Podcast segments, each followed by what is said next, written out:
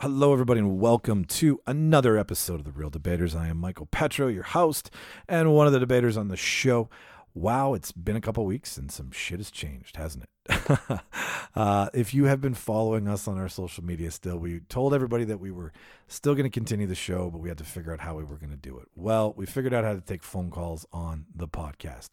So going forward, we're going to take our normal format of creating a debate and sitting around my living room and giving each other shit.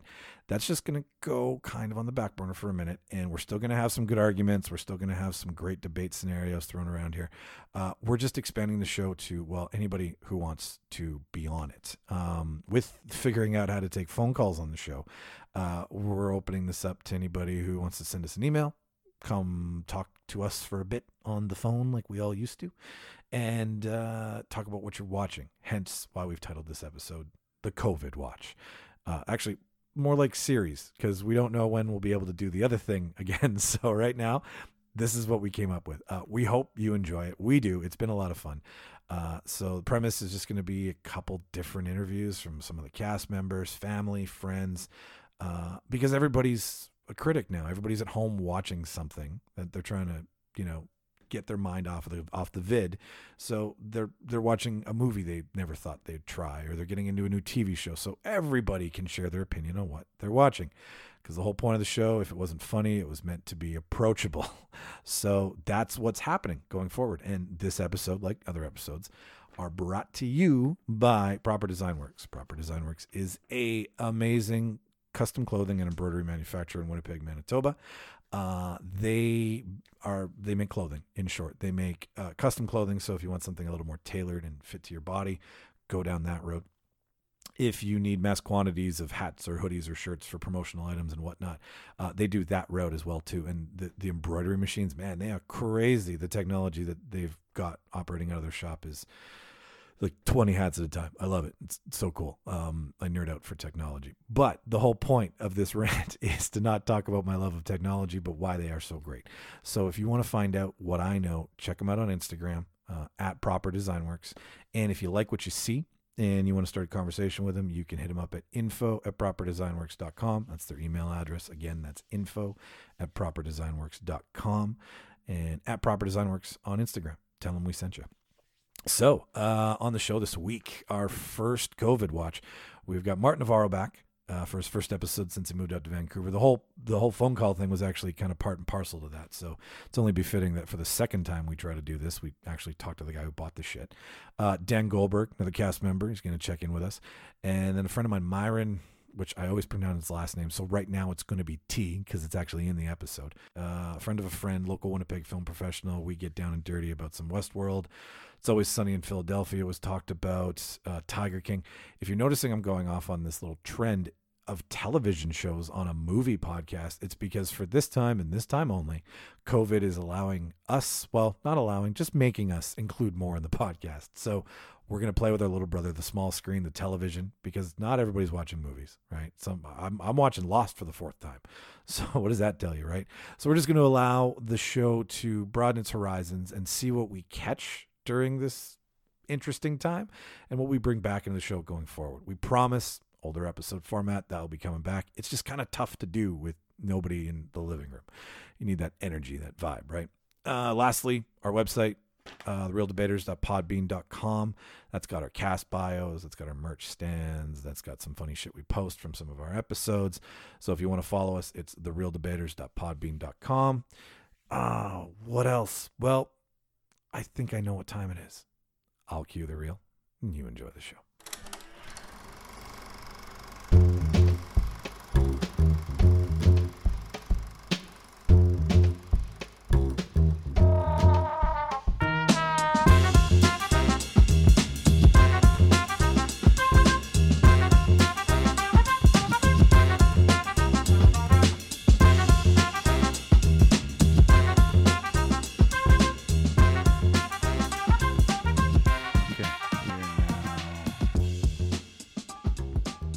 live. Cool. that is funny. It's been a while. it's it's been it's been so fucking long since you've recorded anything with us, buddy.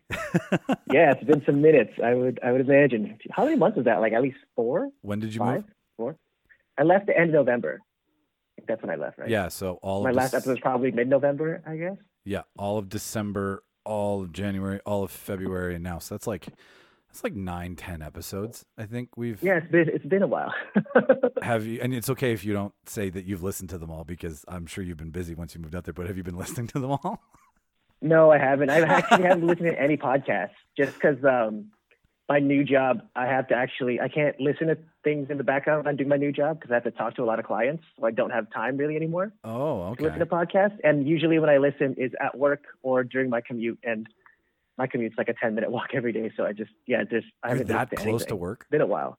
Yeah. Wow, So- that's awesome. Yeah. I'm 100% jelly of that. I have like, well, now I have a 20 minute drive, which was 45 minutes pre pre COVID.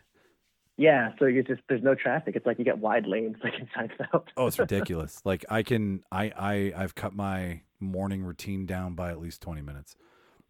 Oh yeah. I'm waking up half an hour later just because I don't, like I work from home now, right? So Yeah. I just okay. get up and then my laptop's in my living room. So I just go there and Well, that's my day. okay, let's let's catch everybody up here because yes, okay, so you haven't been on the show for a while. How we Yeah. we we we sent you off on the show. We said good luck, Marty. Hope everything goes well out there. so so before we even get into the nuts and bolts of of what we're trying to do here, which is essentially you are the guinea pig for however the rest of this episode goes. Hopefully this this technology that we we've now mastered uh, will work. Um, but uh, so you moved out to Vancouver. What are you still doing the same day job? Because we've we've we've come to the Same company. same. Yeah. Same company, different day job. Okay. It's just a different position. Yeah, it's, it's like a promotion and like a step up. So, yeah, just still the same company, but just different job. And making more to live, but not really making more, just like making enough to get by here. making Vancouver money to get by in Vancouver. yes, it's it's definitely it's like I like to think of it as like Winnipeg pretty good, Vancouver kind of okay. So like Winnipeg North End. Yeah, it's like it just it's well not no no, not I, that I don't crazy, mean in but, like, quality. you I just mean in like in like how people in the North End are like, you know, you always hear they're just barely getting by. Where you're like, I'm in Vancouver, which is beautiful, mountains, Yeah. great city, obviously great nightlife. But you're like, yeah, for Vancouver, it's like just just doing it, right? yeah, just enough to live, not really live, but I, I have fun. Like I mean, I get to do stuff. It's it's it's I'm not worried about it. Like it's not it's not one of those things, but um, no, it's it's fun here. It's it's definitely great to not have to wear a winter jacket ever again. I, that's my Ah, favorite part. So I don't know. You guys got to come visit though when you guys are down here. Stay with me. So Well, we we we did have plans, and then I know. apparently you're not allowed to fly anywhere right now which is as much as i've been like everybody obviously is using different tools in their toolbox to battle covid-19 which like why don't we just call it covid-20 to really fuck 2020 right i think that i think we should just round up one digit i mean what's the difference i don't i don't know i, I haven't looked enough into the fact that is, are there 18 other covids and this is the 19th one that's you know fucking us all or does it matter what number like kind of like a like a car model does it matter if it's like a malibu you know whatever it, that doesn't fucking matter I can't tell you. yeah I don't know. I actually I don't don't know just because like I didn't know. Like maybe it just mutated to the point where now it's a 19th mutation. That's what's causing us trouble. I don't even know where the number comes from. I don't. I haven't researched anything except what to do. Like I haven't really researched anything from the viruses. yeah i've been researching It's, too uh, actually i've been watching a lot of world war z i've been watching a lot of of dawn of the dead i've been i've been zombie prepping Have you been doing your cardio, Mike? You know that's the number one thing for zombie wars is cardio. jesse eisenberg has taught me anything it's that cardio is the number one number one on your Yeah. checklist for surviving any apocalypse um, so how's the comedy scene out there It's pretty good. It's fun. Um, it's it's just starting, I guess, not really from the from zero, but like you know, just kind of meeting everyone and not really. Um, I, it's just learning it, breaking into a new scene is what I like to Yeah. to call it. It's it's kind of it's it's hard, but it's fun. I'm meeting new people. I'm getting I was getting booked for a couple of shows. Then um, the whole coronavirus happened and all the shows were canceled. So everybody kind of disappointing. everybody on the But- planet right now has has the same they're like ah, i was doing this and this was kicking ass like and then and then and then covid right like everything is is ended with and then covid which, yeah, that's pretty much what the last three four weeks have been for a lot of people. yeah then covid then covid then covid well all right covid you win today uh, and for the next few months, probably. yeah no definitely Uh, my guess is three three months of this, which, which like, okay, yes, it sucks. Has my anxiety been Mhm. spiking? Of course it has been. I'm sure everybody's has. Like we're not we're not special in that regard whatsoever. But um, I feel that this is what the span like the Spanish flu tested our mettle. So this is going to test our mettle, right? And This is our Spanish flu. this is our Spanish flu. And if you do what you're told and you do the best you can with what you've got and you use all the resources at your disposal, you'll get through it. But if you're a COVIDiot and you thought spring break was a great idea to start, you know, shuttling up at, with as many people as possible, then okay, fine. Natural selection. Darwin is, somebody said this to me today. Uh, Megan Sodomsky actually said this to me today. Uh, she said that Darwin is in his grave doing a Mr. Burns finger waggle. It was I like, told you. I told you natural selection was coming for you, motherfuckers, and you didn't listen. No, hilarious. Anyways, so let's get into the nuts and um, well, before we move on, I'm glad you're doing well because we really haven't talked that much on the phone. We never fucking talk on the phone. You never pick your fucking phone up, first of all. you have to tell me just because I always keep my phone on silent. I know, but that and I don't I don't like to I don't like the the noise so uh, but I always check my text messages all the time. Yes. Yeah, you have to let me know. Unless I'm taking a nap, that's the only time where you will miss me on the phone. I swear, the last time I talked to you on the phone, 2015. Yeah, probably when when I probably had like a, a iPhone four or something like that. I don't even know what was my phone back yeah, then. no, it's definitely uh, this is this is breaking a five year chain of of I I know you, I hang out with you all the time, but I never talk to you on the phone. Which again, Yeah, we're not don't- special. I don't think yeah. anybody does that. I'm not much of a phone person, so I'm like I don't I like texting.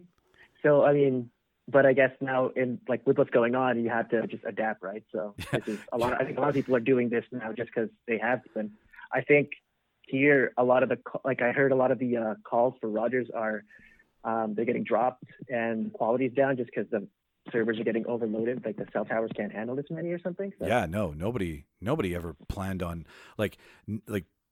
I'm sure all the. But can you imagine? Like, okay, Netflix. Yes, they're downgrading their streaming quality. So what? They'll give you a credit if you're paying for 4K, and just th- that's the, the least of your fucking problems if your 4K goes to 1080p. Um, but uh, can you imagine like the porn sites right now, like their streaming level?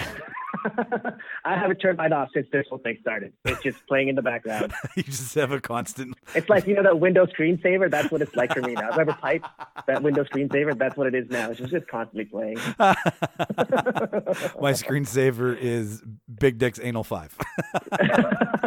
you know what? We're always going back to coronavirus. Every time we try to steer away, it's always gone back to coronavirus so far. All right, so I'm taking a hard right, and we're going to get into the nuts and bolts of this. So, Okay. um, I, I, we should let everybody know that yes, okay, we normally we are a movie podcast. We have branded ourselves Mhm. that. We started movies because we all knew movies. We, we, we, we a little note for everybody. This actually started at a table at Smitty's having wings. That's where this whole thing really, like, if you want to look at an inception moment, it was Martin, Steve, Taylor, Aaron Dole, and me sitting around eating wings going hey we should like record this or put this somewhere. And then i was like i'll go buy all the shit and then you know snowballed from there. So um so we we we started with movies but in a time of crisis in a time of uncertainty and in a time of transition and change i thought you know what? Let's play with our little brother television and include him until he gets too fucking annoying and we send him back to you know preschool or wherever the fuck he is I don't know. Um, this is a bad analogy, but uh, when uh, so w- when when this is all said and done, we'll get back to our normal routine. But uh, me and you kind of came to the idea that we're like, hey, let's call everybody Yeah. and do like a COVID watch and check in with everyone because you bought this lovely piece of technology that allows us to take phone calls. Mhm. So uh, Good investment. Good investment. I was I was telling somebody today. I was like, I can't imagine if I hadn't done like we if we hadn't bought this thing and then like tried to figure it out now. I'd be like, no, I only have room for so much drama in my head right now, and this would have just been like, Mhm. fuck it, and we wouldn't be here. So, uh, all on you, dude, for this. This is definitely No this is- worries. this It's is fun. so excuse me. Um, so the whole premise of this is COVID watch. What are you watching? What do you what do you keep in, in your eye in front of your eyeballs to, to pass the time? So let's you are the inaugural guest, my friend. So what have you been watching in the last week to two weeks since uh, the shit Uh, hath hit the fan? Well, I've been I, I I was gonna pick this for my what are you watching, but I'm gonna pick it for my I'm gonna save it for what would you recommend. But what I've been watching, what I was gonna what I'm gonna use now is uh just Ozark just came out, so I just finished that. Oh, did you binge um, it all? Season three. Yeah, season. Th- sorry, I, I cut out there for a second. Yeah, that's okay. That's okay. Did you did you did you binge it in like one sitting? Yeah, finished it all in one sitting. Um, really good. I didn't know that Jason Bateman actually directed a bunch of them, so Yeah. that was that was crazy to see. Um, just seeing his name through the credits, directed by Jason Bateman. I was like, oh, I thought he just acted and produced, but yeah, he's doing some directing too, which were. I like this. Have you have you seen it? Well? I was. See, that's funny. Is that uh, me and Shauna swear, like stack of fucking Bibles, every religion known to man swear that we watched it, and then I went to my Netflix account and was like, "Wow, season two, episode five, what the hell?" So we rewatched the last five episodes, and we were like, "I think I saw this." I don't know. Did you do you? And then she's like, I remember it. And I'm like, well, then where the fuck was I? And what boyfriend were you watching it with? Like, you know, and like, does that ever happen to you where like you're like you swear you watched something, but you know the the time it takes to make the new one and market it and get it out, it's so long, so much time has passed that you're like, man, I guess I've watched more than I thought I did because you just don't remember shit. Yeah, no, I not that, but something similar to that. Like, um, like I I've been watching a lot of anime too, and um, Castlevania. I don't know if you've ever seen that on Netflix. Ye- I sta- Castlevania. it's started based on the video game Castlevania with um, Simon Belmont and Dracula and stuff like that. Um, but season three just came out, and I didn't even realize season two came out, and Wow. I've just seen season one. So I was like, huh, is this one of those things where I thought I could have sworn I saw it, but I didn't. So I ended up watching season two, and I'm finishing off probably season three tonight and stuff like that. So Okay, Yeah, yeah, that's that's that. awesome that you tell me that because I re- that's the kind of animation that I like. Like for for for what's the proper term? And and I'm not Japanese animation. Ja- okay. I think I called you Korean once, and I know I was being a dick, but like, I, enough racial misappropriation. Um, but yeah, I really got into that because that reminded me of a couple Japanese animation movies I'd watched like 12, 15 years ago, and then couldn't Was really. it Ninja Scroll? Ninja Scroll? It was Ninja Scroll, yes. The white boy, the white boy was introduced to Japan, Japanese anime, Japanimation by Ninja Scroll. I like them titties. It's a good anime though. Ninja Scroll is a really good story. It is. Really well animated too. It's a great story, and like this, the sass and the and the jokes from I, I don't remember his name, and if I try to pronounce it, I'll totally botch it. So, but the main character, the this I guess samurai that's killing all those crazy creatures, I was like, he's funny. I like him. They've totally made him white, and they've whitewashed it, which is probably why. But I like him. I can relate. but back to Ozark, yes. So we watched the last five episodes, and then last night watched the first, uh, the first episode of the third season. So like right after, right after they buy the boat, right after everything happens, and then Wendy's like, "No, we're staying," and then I was like, "Where the fuck is this gonna go?" And now that I've watched the first, um, uh, the first episode for the third season, like, does it? It's a little. Can you agree? It's like a little like, what the fuck has happened since the second season to the third season?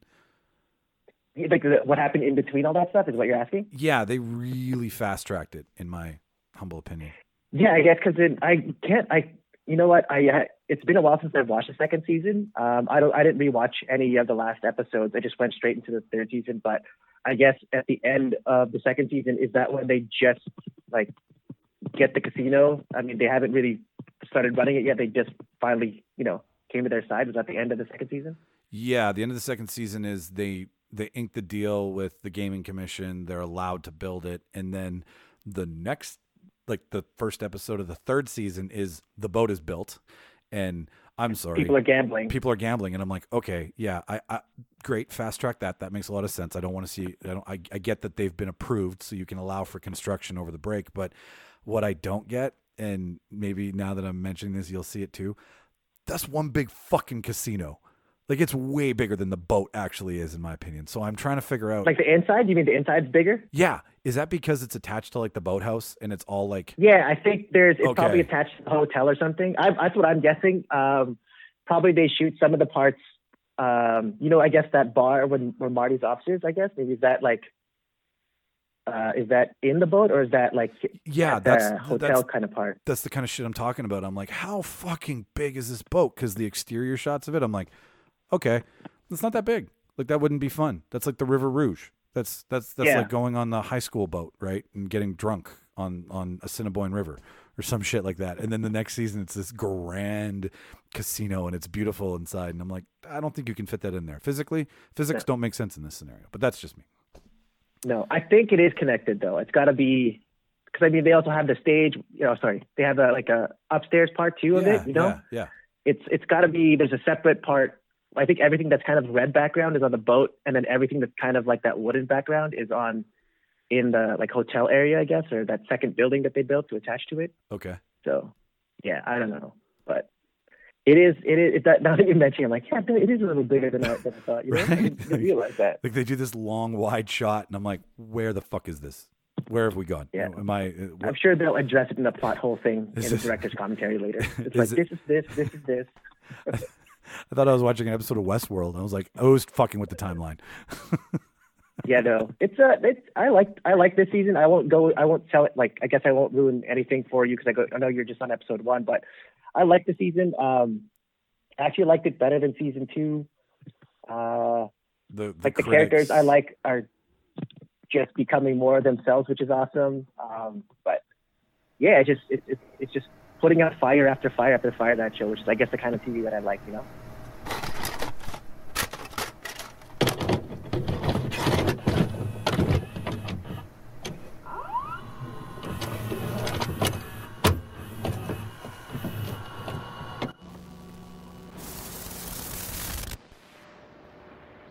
Dan Goldberg. Yes. What's up, Mike? I realized as as I came up with this idea to kind of pivot for more normal format that some of us have never talked on the phone to each other before and how taboo that is these days. Yeah, who the hell talks on the phone? What are we quarantined? Like, what do we have? No other mode of human interaction than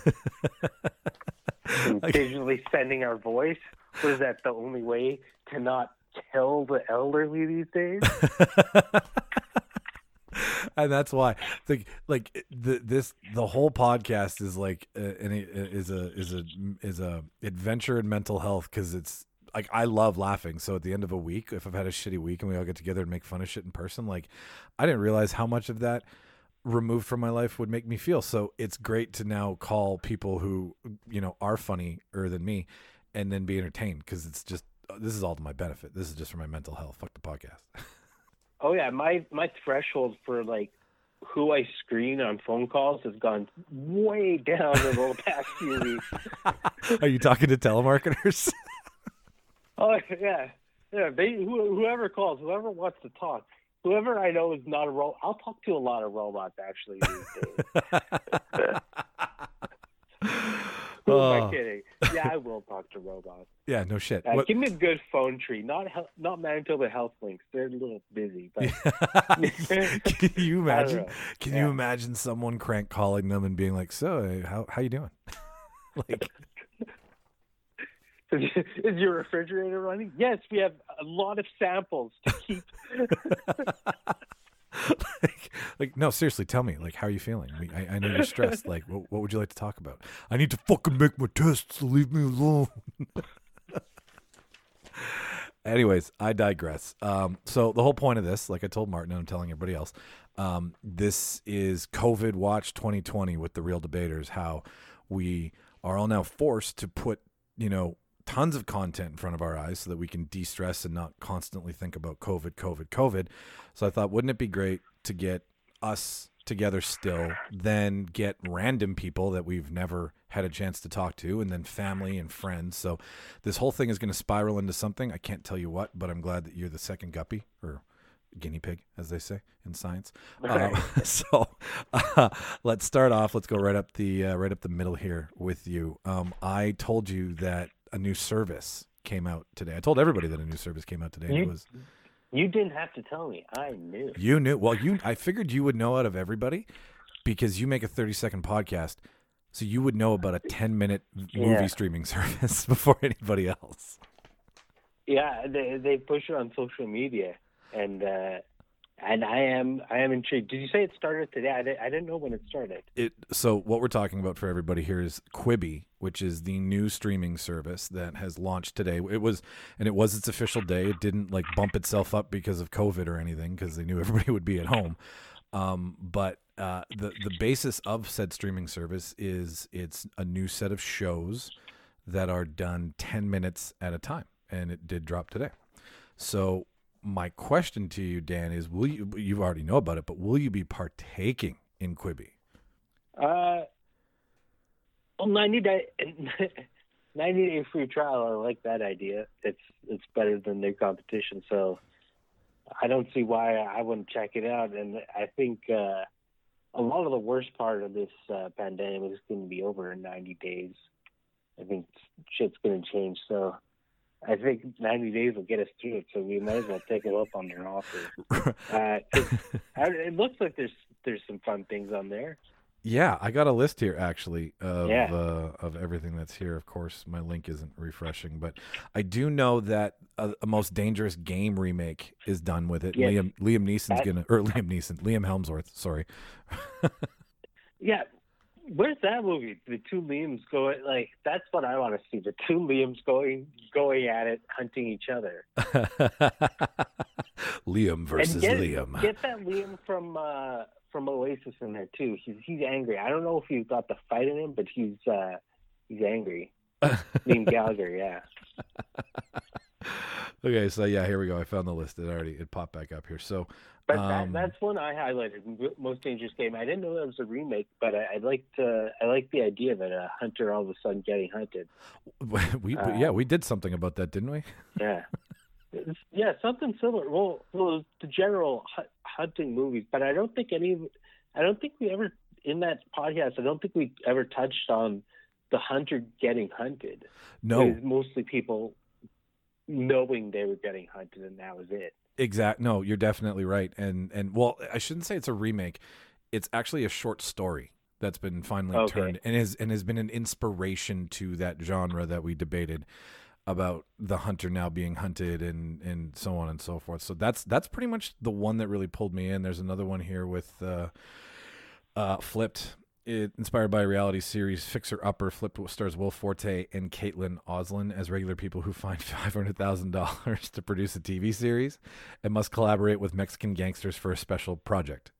like, Yeah, I I was a big fan of that pitch. Uh, of course, uh, I'm a huge fan of Kaitlin Olson because uh, I've probably said this on the podcast already. It's Always Sunny in Philadelphia is the funniest television show ever made, and I will I will argue anybody on that subject. I I would love to I would Uh, love to argue you on she, it. she's absolutely amazing, and I will watch that show. I, I I would just like to say I'd love to argue you on that, but I've never seen an episode of It's Always Sunny in Philadelphia. Well, yeah, it was going to come up in later of one of my recommendations, but there's 14 healthy seasons of that television show, um, 13 of which include the amazing Danny DeVito. So uh, watch it Okay. yeah, we can get into it later, but it's uh, it's great.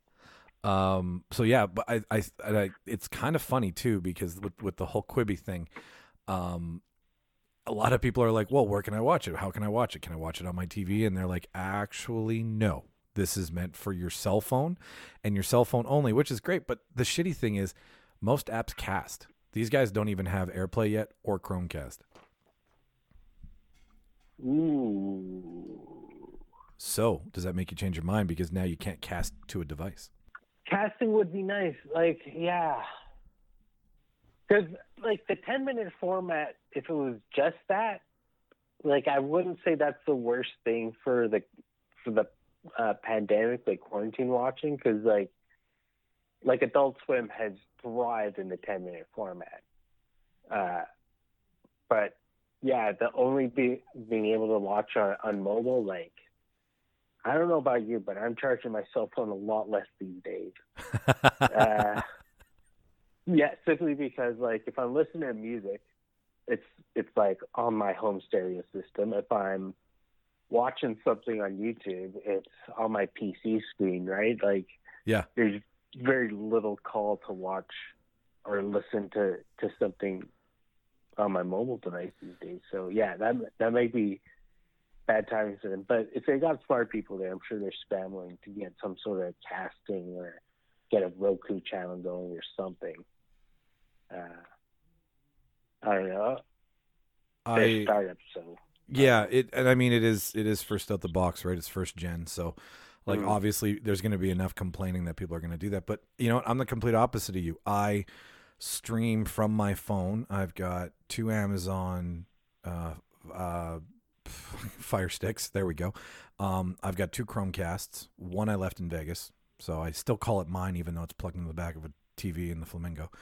Um, uh, I've got the Xbox One, which streams from my phone. It's got the Bluetooth capability, and we have a smart TV. So I'll stream YouTube, Crave, Netflix, like wherever. Like I just like the ability to be like, here, grab my phone. I like I like turning my phone into a remote. Is wh- I get I get suckered into that.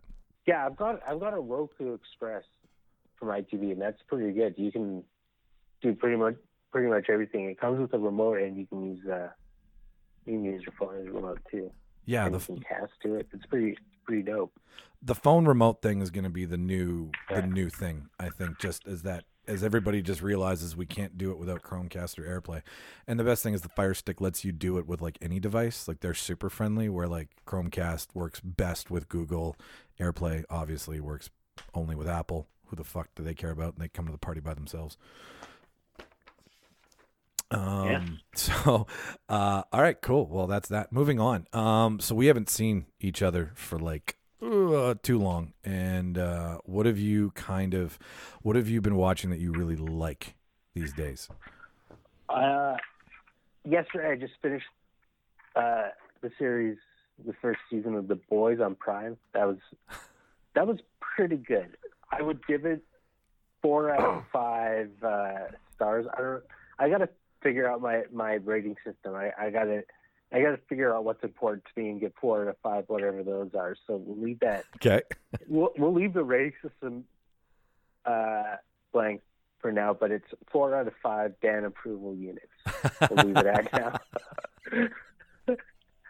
uh, I want to make I, I, I really love the concept of it, and the action was cool. The characters were cool, but the dialogue was just it. The dialogue, they really fell short with the dialogue. It, it got pretty cheeseball, and like even with a such an original storyline, like some parts of it are just somehow derivative. I don't know. Have you seen it yet? I started to watch watch it and I got I got really interested in it really quickly. And that these days, I mean, I'm I'm a prime candidate for Quibi because I give something less than 10 minutes.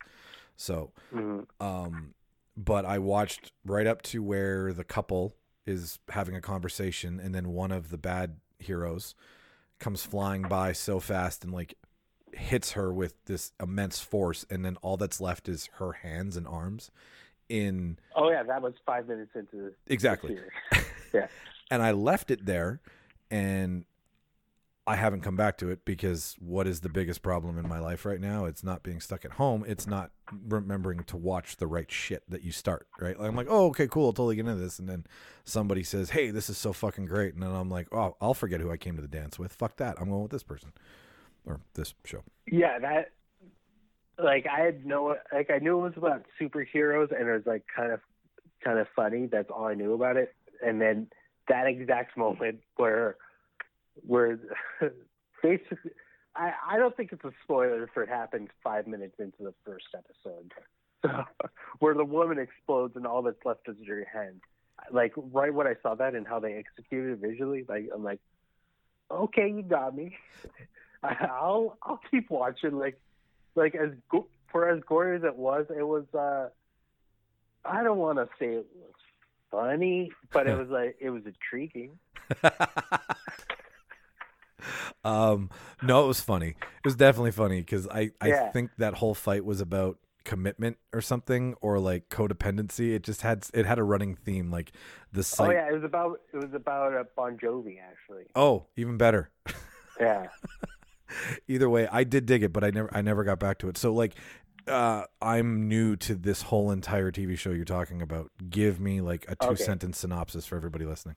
Okay, so, uh, so it's a world where there's there's about a couple hundred superheroes, and they're only in America, and they're and the best ones are, you know, are managed by this corporation, which is kind of like a live nation, but instead of like for musical performances, they put you know they've got a superhero in every major city in America, and then they have like the top level, which is the seven, and that's like the just their Justice League basically, and uh, so one of the one of the storylines is uh, this young woman who gets who who auditions to be in the seven and gets called up, and since there's only like so she's basically one of the best seven best superheroes in America.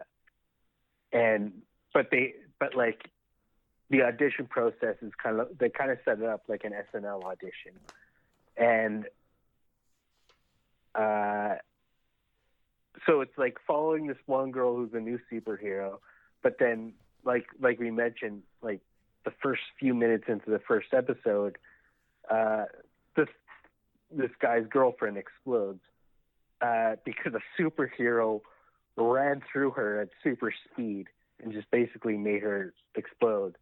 And he gets, he decides he wants to start taking on the superheroes, and he finds, a, he finds this other group of people who've already been hunting superheroes who or who have done it before, and they become the boys and start. Uh, start uncovering the corruption of I uh, yeah. Okay. these corporate superheroes in America. That So that makes the me want to go back to it. The villains. The, you're just saying the heroes are basically the villains. Yeah, but it's not like in The Watchmen where it's like, is it up in the air? Like it, like The Watchmen basically resolves. I'm not, I'm not ruining the series, but the movies bas- basically resolves in, you know, everything's a gray area. This is like black is white, white is black. It's pretty cool. Oh, okay. Yeah. You've you've resold me on this. I'm currently my my prime shows that are being watched are the first, which is the first mission to Mars with Sean Penn, the healthiest Okay. man in Hollywood. It's actually really good. It's it. I would I would ruin it if I described it in any way, shape, or form because it's it's a very basic plot. It is the first mission to Mars, so obviously whatever drama can happen on a spaceship that we've all seen in every other spaceship movie happens, but um, it's it's interesting because it goes behind the emotional conflict, the politics, the money. Like it's more about how this is a first for humankind and everybody's got to go through it and you know the president's arguing why spend more money and what's the point of it scientifically so that's a super solid watch on uh, on prime and then uh, i also got into i started the first episode of tales from the loop yesterday Yeah, I I wanted to watch that. I, uh, and I'm, I'm pretty, uh, I'm pretty interested to see, uh, you know, to watch it and find, find the, the like see the parts of Manitoba. And I, I actually, I was actually doing a, a show in Selkirk, where when they were filming parts of that show, and uh, I, I really want to like. Uh, geek out and watch the series and, and see if I can see the the Selkirk waterfront in, in in the shot and pick it out. I uh with with the with the the day job that I have that we've talked about in the past, we we rented a lot to them. They were a very big production, and uh, I I have the list. If you want, I'll send you I'll send you the the addresses of where they filmed, and then you can see if you can figure them out. All right, uh, yeah, I'd like to do it like a like an old time uh, school book and like see how many I could do on my own and then Okay. check my answers. All right, cool. I'll, I I have the answer key, man. You let me know when you're fed up. All right. uh, but yeah, those are my like kind of two that are keeping me going right now. That are that are mine, right? Like the ones that me and Shauna are watching together. We just finished Ozark season five. We kicked that in the ass. Yeah, I, I, I didn't I didn't keep watching that after season one. I it was it's it's I don't know. It's just a little too dark and bitter for my liking. It is. I mean, anything related to a drug cartel doesn't have puppy dogs and rainbows on it. So I Yeah. definitely understand how some people are. And like, Yeah, and you even know me, puppy dogs. and rainbows. That's gonna be my first tattoo. Not not the things, the words. Puppy dogs and rainbows. That's in old English, please. Yeah. Um, anyways, so uh, what else we got here? Oh yeah, this is what I wanted. I wanted everybody to know. Um, we always pick. We're we, we're very strict with what we pick, right? Like we put it in a box and then we argue it that way. But we never really get to talk about like our personal loves, right? Like uh, our our top tens or our top fifty sevens, whatever you have in that that wheelhouse. But like, tell everybody out there right now something that maybe, who fucking knows if they've watched it, but uh, what what's a personal recommendation from Dan Goldberg going at these days? What would you tell people that they should get their eyes in front of? Okay, well, I mentioned it's always sunny in Philadelphia, Okay. and if you haven't watched that show, I'm sure you've heard about it. Just fucking watch it. I don't like it's it's a funny show on television. Danny DeVito's in it. There's 14 seasons, and so it's extremely binge worthy. And the thing is, they have they do they do that thing that a lot of good comedies do that that uh, that The Simpsons did, and is they have they have their own Springfield. They got like a cast of characters that come in and out of the episodes, and it's super funny and silly, and uh, they're horrible people, and they, they never win, and that's what makes it so funny. You uh, you like to. They're people you can laugh at all day, and you never want to be. So it's great. that's Um, that's a really great way to sell a show. Is that it? that- that- use Yeah. this as a as as a template for life. Never be this. Oh yeah, I I, I heard that's that was the, the the secret to why why Seinfeld works is there were no one had ever done a group of anti-heroes. The, like that's that's why it ended the way it did is because they that's the, that's the way they get away with everything is they never win, right? Like they were like each of the four like George, Jerry, Elaine, and Cosmo. They're each of them terrible people, and they never were better off for for the antics they pulled. You know, And that's why yeah. it was that's why it was so funny. That's why everybody liked to laugh at them because they never won.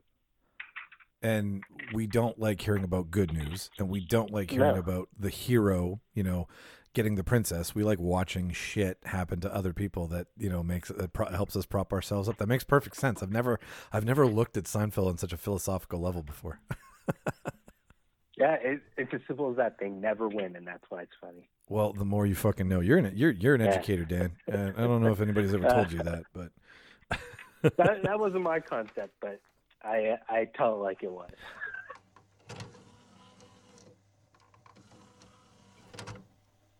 there's that you there buddy I am. okay all right hello myron I, uh, myron how do i sp- how do i say your fucking last name Uh, last name is Tataryn, Tatar- but apparently there are many Tataryns, Tataryns, and yeah, it's, it's however you want to pronounce it. I was brought up Tataryn, and then my dad broke my heart like two weeks ago and told me it's actually pronounced Tataryn, but we've been pronouncing it Tataryn. Uh, so I'm just going to keep running with that. It's Tataryn. That's funny. I, I feel your pain because when I was in kindergarten, um, my uh, my kindergarten teacher forced me to spell my name M I C H A E L the right way, and uh, I kept doing that up until I lost my social insurance card when I was like 16, and I had to go fill out a new form and and they uh, they were like, uh, "This is you're not who you say you are," and I was like, "What are you talking about?" And they're like, "You're not. This isn't you." And I was like, "What's wrong?" And he flips the screen around and he's like. Yeah, you spell your name E A L on your birth certificate. And I was like, no, I don't. And then my mom's like, oh, yeah, we spell your name E A L. And I'd been spelling my name wrong for 16 years. Oh my. That was fun. No kidding. Anyways, so let's get into why we have you on the show today. First of all, how I know you. I, I, I, I through M- Makar, my coworker at work. Yeah. Okay, yeah. And Good then and then we then I find out through all of my my my nosiness through trying to get into movies adjacent that you also work in the you're you're a Manitoba film professional, as I've affectionately given you all that title. Professional is a big word to toss around like that. Uh, yeah, I've been working in the film industry in Manitoba for probably three and a half years now, coming on four. So And you're loving it, I'm guessing. absolutely, I, I get to work in the movie industry. Yeah. What's not to love about it? Right? You get to make believe. Exactly. It's a big. The, the world is a is a toy box. that's like right now, man. That's the kind of positivity people need to hear. so, um, you have been selected, as as many other people, to come and and chat with me about your COVID watch. That's the whole theme of this show. And basically, we can't get together with my normal podcast, so I figured, well, every the whole purpose of my show was everybody has an opinion on movies, so why not talk to everybody? Because nobody's doing anything. It's true. It's very true. I I love talking to movies and talking to movies. Love love talking about movies. clearly, as I'm here. Um, sometimes I bore my friends to death, but you know, as you know through Makar, I'm sure he talks movies nonstop to you as well. He So uh, anytime people want to talk movies, I'm always an open book. he's such a saving grace at work when he got hired because as soon as I found out he has like the the same length of hard on we have for movies, I was like, oh, finally I can work with someone I get along with. Yeah, I get that. When you have that click of something you, you care about a lot, makes everything hell of a lot easier. I know he's definitely going to listen to this episode, so I'm going to put it on the record right now. I chew his ear off about this podcast and I bounce stuff off of him all the time, and he is such a good sport about it. I'm sure he's like, shut the fuck up already and get back to work. so, Makar, Shout thank you. Makar. Shout out to Makar for being my sounding board for a lot of ideas, actually. there you go. So, all right, let's let's let's get into what I wanted to talk to you about specifically because everybody gets like a little bit of a catered show here. Um, this is actually me and Makar were talking about this at work, and I thought, man, it wouldn't it be a great conversation for you and I to have. So I had mentioned to you that, and this was inspired by a, a lot of things that are inspiring me lately. Tiger King, the movie Cats. I'm pulling a lot of from from both of these from both of these worlds, and uh, what I pulled from Cats was I said me and Makar were talking, and he said that it would probably be a really good movie if it didn't get shit on so quick because it's got Taylor Swift, Dame Judi Dench. Um, why is his name a leaving me right now? Um, fucking Gandalf. Jesus, help me out here. Uh, yeah, you're pretty much Idris Elba. Idris Elba. Yes, Idris Elba. Like what? Yeah, like you, Jason Derulo. Jason Derulo. That's Uh, just like a random. Hey, let's just throw in an extra. Yeah, let's have Jason Derulo. He hasn't done anything in the spotlight for like four years. So why not call him up? And then Ian McKellen on top of that. That's what I was trying to pull the name from the hat Yeah. there. So you've got this really great lineup, but then a movie gets to theaters, and within 24 hours, its chances are shot. Friday, end of day. That's when everybody in the studio, everybody at er- every, all the agents. That's when everybody's talking about if this movie's going to be a hit or not. And we thought, wouldn't it make more sense for everybody to have a standing chance and stop movie, judging it by box office alone and put a movie embargo on everything, give it a week, let the people get to the theater, experience it for themselves instead of some shitheel in their mother's basement calling the movie out and they haven't even seen it yet. So I want your opinion on should there or should not should there or shouldn't there be embargoes on movies? Well, I that's that's a huge question. Like I've been thinking about that all day since you sent that to me. um, and I'm like, damn, this is this is a big question. I, th- I think there's pros and cons to absolutely everything, whether they seem very bad or very good. Um, obviously, the embargoes have been placed there for a reason. You know, multi-million dollar studio companies, uh, they want to ensure that their investment is going to pay back, right? So from a business standpoint, it's like, yeah, if if they tossed all this money and got all of these big stars on a subpar movie, and it turns out after they're done editing it all, they're like, okay, it's like a passable, okay movie. The we got a good name director, we got some good cast, score's fun, it's a musical everyone knows and loves. What can go wrong? We're gonna sell a bunch of tickets, right? Which is great, but then you have that embargo happening. Sorry, I totally lost my train of thought That's okay. you, you have all of those big wins, I guess you could say, and if their investment isn't going to work out, meaning that the film actually is a piece of shit, then they're going to be not want people to say, "Oh yeah, this film is a piece of shit," two weeks before it comes out, right? Totally. like it, it, it's it's like I understand that from the business standpoint, but at the same time, this kind of wraps into the whole debate about you know Rotten Tomatoes and Metacritic scores and all of those things leading the way on what people go see nowadays, and I don't like that um, because you know it's, it's it's at the same point with the embargo. At the end of the day, to answer your question uh, properly and straightforwardly, I don't okay. like it.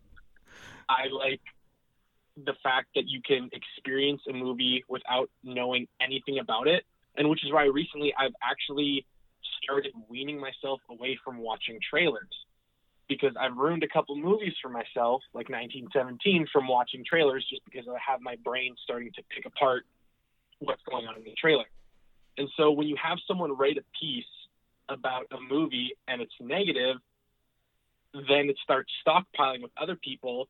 And let's get serious. When you go to a movie and you have all these selections and you're like, oh, this seems okay, this seems okay, and this seems okay, you have three okay options. What are you going to do? Well, the logical thing is you're going to look up the reviews. What are people talking about? Exactly. So then, then let's get everyone goes to IMDb, everyone Googles what are people saying, right? Whatever has the highest number, throw a dart. Okay, let's go see that. And when a movie like Cats gets bombarded with these negative reviews, it, it absolutely cripples. And I'll be completely honest, like when the trailer came out for Cats, Makar and I shared the trailer and we were talking about it. We're like, this looks absolutely ridiculous. But at the same time, Tom Hooper directed the Les Miserables, you know, 2012 film adaptation, and it's like one of Makar and mine. I can't. I never know that grammar. It's one of our favorite musical adaptations. It's just like a phenomenally well done film. And I was like, oh my god, Tom Hooper did Les Mis. He's going to be doing Cats.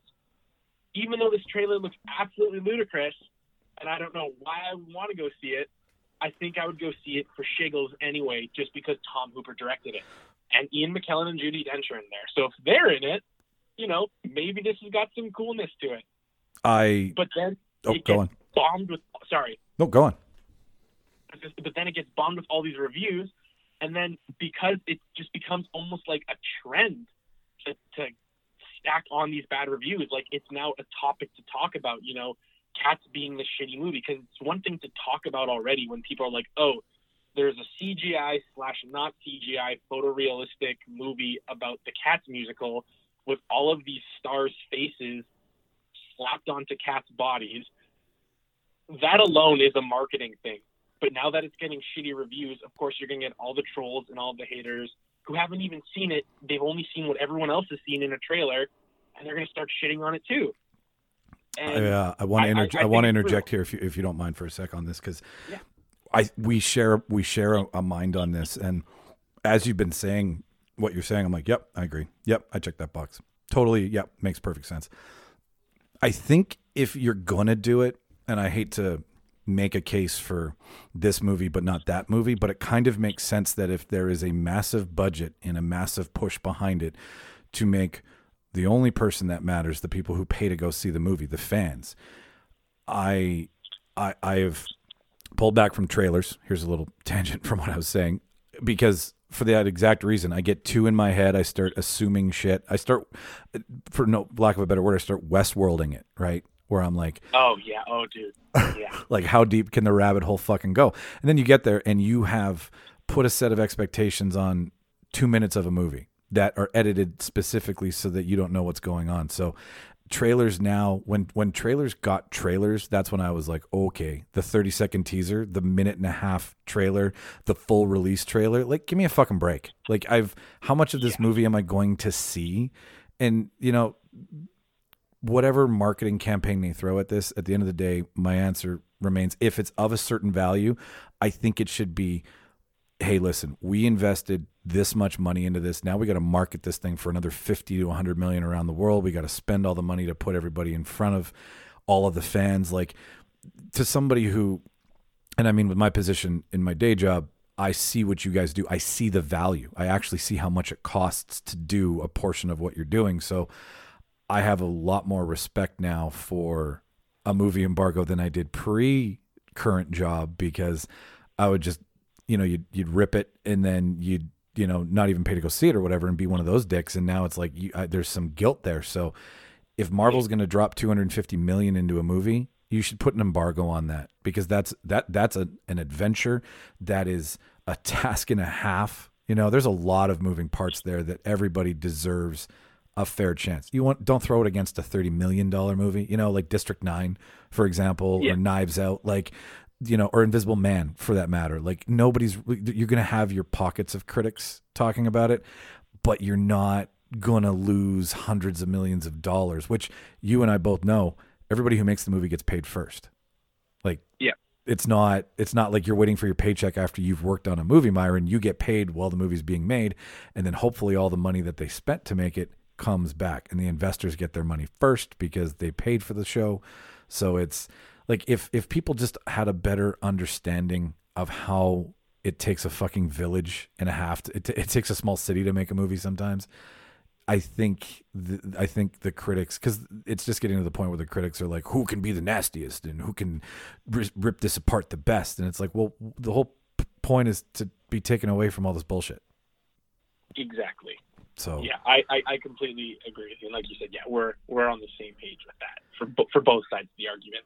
Sorry, that was such a long that was such a long form answer that you know I'd start saying one thing and then a million other thoughts came up in my mind and I'm like, oh my god, I haven't even answered this question yet. I used to be able to say this before he lost weight, but I always considered myself a poor man's Kevin Smith. When someone asks me a question, I give them a 14 minute answer. so so don't worry about it. it. I, I'm attracted to long winded answers. That's that that's the best thing about doing a podcast. Wonderful. All right, cool. Well, let's move on here. So, uh, the whole purpose of the show, like I said, is to check in with people on their on their ups, on their downs, and on their middles. So, we're gonna go down first, so we end on a high note. Um, what Cool. were you looking forward to the most? Uh, you gave me a list here, but if you can kind of narrow it down to one or two, because if you're as long as you were on the first one, we're gonna be here for a while. I'll I'll try to keep it direct and a little more contained. All right. Okay, so I'm looking at the list that I gave you, Yeah. and I'll I'll give you the top three, and I won't bother with all the others. Yeah, sure. So, if we're talking about movies that have been complete and we're just waiting for a release date Yes, now, that's what that's what we're talking about first. Yeah. okay, perfect. And that eliminates Batman because Batman's still being shot. Yes. Yeah. Um, so Spiral, the new Saw franchise movie. Okay, that's what I thought it was. Quiet Yeah. Place Part Two. Yeah. In Those that- two. Sorry, I'll let you go. No, in that order or Yes. okay. Spiral first. Why Spiral? What is it about a, a reboot of that franchise that draws you in? Some is it is it the cast or is it the story? Oh, it's it's hundred percent the story. The fact that it was Chris Rock, I, I know I'm about to go on a huge tangent again. I can feel it. It's all right. Uh, I got the blinders Chris on. Rock and Samuel L. Jackson. Um, when Deadline sent me that email being like, "Yo, Lionsgate is pumping out a, a Saw reboot again, um, but with Chris Rock and Samuel Jackson," I'm like, "Okay, um, that's kind of weird." And of course, Makar and I talked about it because we are like huge Saw fans. Um, I'm like, "Is this going to be a comedy? Is this a different approach?" And then you know, fast forward to a month ago or whenever that trailer came out and it was actually a serious movie and they start playing uh, Charlie Clauser's intense and iconic score over top of them talking about the murders of cops and I'm like yeah the story has kind of been done over and over but at the same time I fall into that category of I don't give a shit I just want more of this franchise Yeah. right I Yeah. love the the thing that I think Saw is so powerful maybe powerful is not the best word but it's so strong with is if you can get past the whole torture porn and fucked upness of it all, which is, you know, the entire franchise, there is an actually crazy story how they interwoven everything together. Yeah. You know, the first three Saw movies are absolutely phenomenal. Four to seven, you're like, okay, they're great. But then at the end of seven, how they just weave everything from all of the films together. Makar and I watched all seven of those movies in one night, and maybe it has a nostalgic factor as to why I'm so into it because we marathoned that. But we were just so mind blown at that, and we couldn't believe that someone wrote all of these movies, and after you know a span of ten-ish years, Yeah. it all was brought together. So that's why I'm very excited for it. There's all of that emotion, and oh my god, when I think of Saw, I think of mystery, for lack of a better term, mind fuckery. Yeah. And um, you know, at the end of the movie, even if some things are predictable, I know they're always going to do one or two things that I didn't expect, and I'm going to be pumped about it. It's it's Um, almost so like why.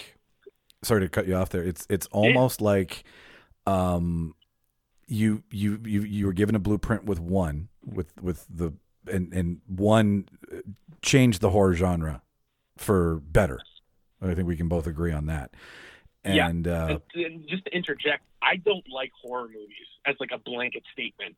Like I'm the I'm the biggest bitch in the world. I, I don't do pop outs. You can ask any of my friends. You can ask Makar. He's tried to make me watch all these movies, and it takes him so long to actually convince me to actually watch these movies. I only watched the first Scream movie last year for the first time. wow. Um, I, I, I don't do pop outs. Usually, if it's if it's a horror movie, I'm kind of like, no, I don't do it. Um, but recently, I saw the new It movie, like the remake in 2017. Completely blew my mind and changed my entire perspective of what a, of what a horror movie could be. And ever since I saw that movie, it, it took Kieran McCarr, uh, McCarr's fiance, um, three or four times. They saw it twice in the theaters, and they said we will go see it a third time if you come with us. And I was like, oh shit! And Kier is scared as much as I am with this horror crap. And if Kier's gonna go see it a third time, and they say it's that good, that has some weight to it. So I went to go see it. Life was changed horror wise, and now I'm a little more open to horror. So at the time of watching Saw, there wasn't a lot of pop outs minus the pig stuff, which scared and still does scare the shit out of me. But other than that, it was more of like a torture, gruesome porn, and that I'm kind of like, eh, I don't have a heart anyway.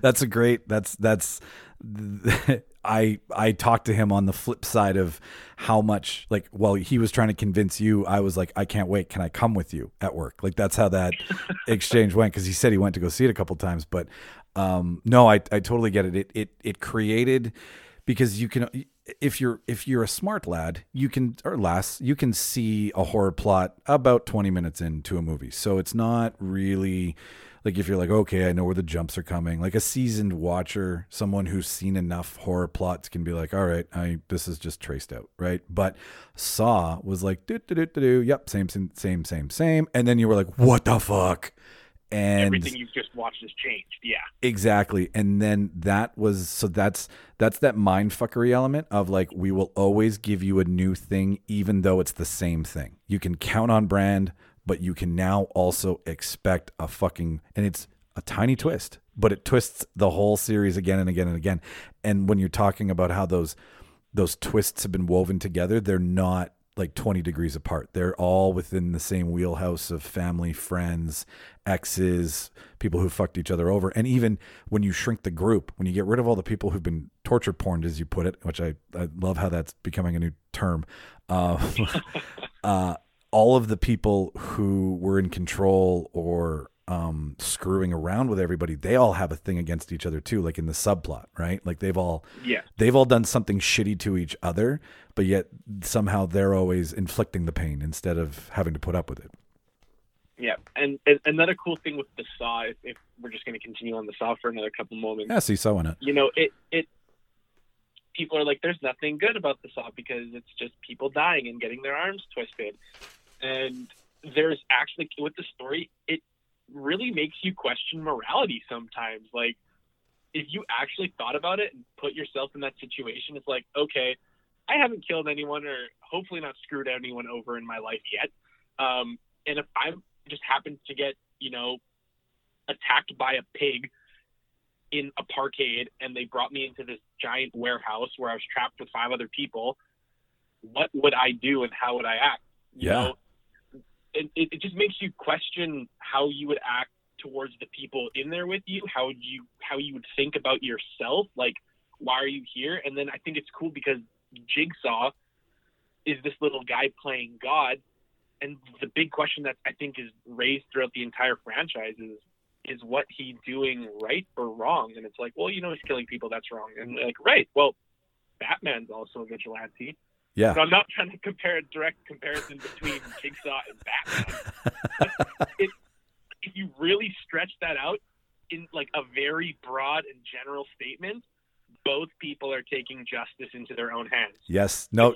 Yeah. Jigsaw, the cool thing is he's allowing people to live at their own sacrifice if they choose to. And I think that just opens a door of so many questions about oneself. Yeah. No. It's it does get it, it it's got a weirdly philosophical angle to it, which I. Mhm. until you mentioned where because you're like, oh, I could I could I could get out, I could do that, and you're like, fuck you. No, you couldn't. Right. Speaking of fuck you, yous, like the, when I went to go see it in the theater the first time, some asshole in the background at the end when like obviously the big reveal happened and he was in the room the entire time.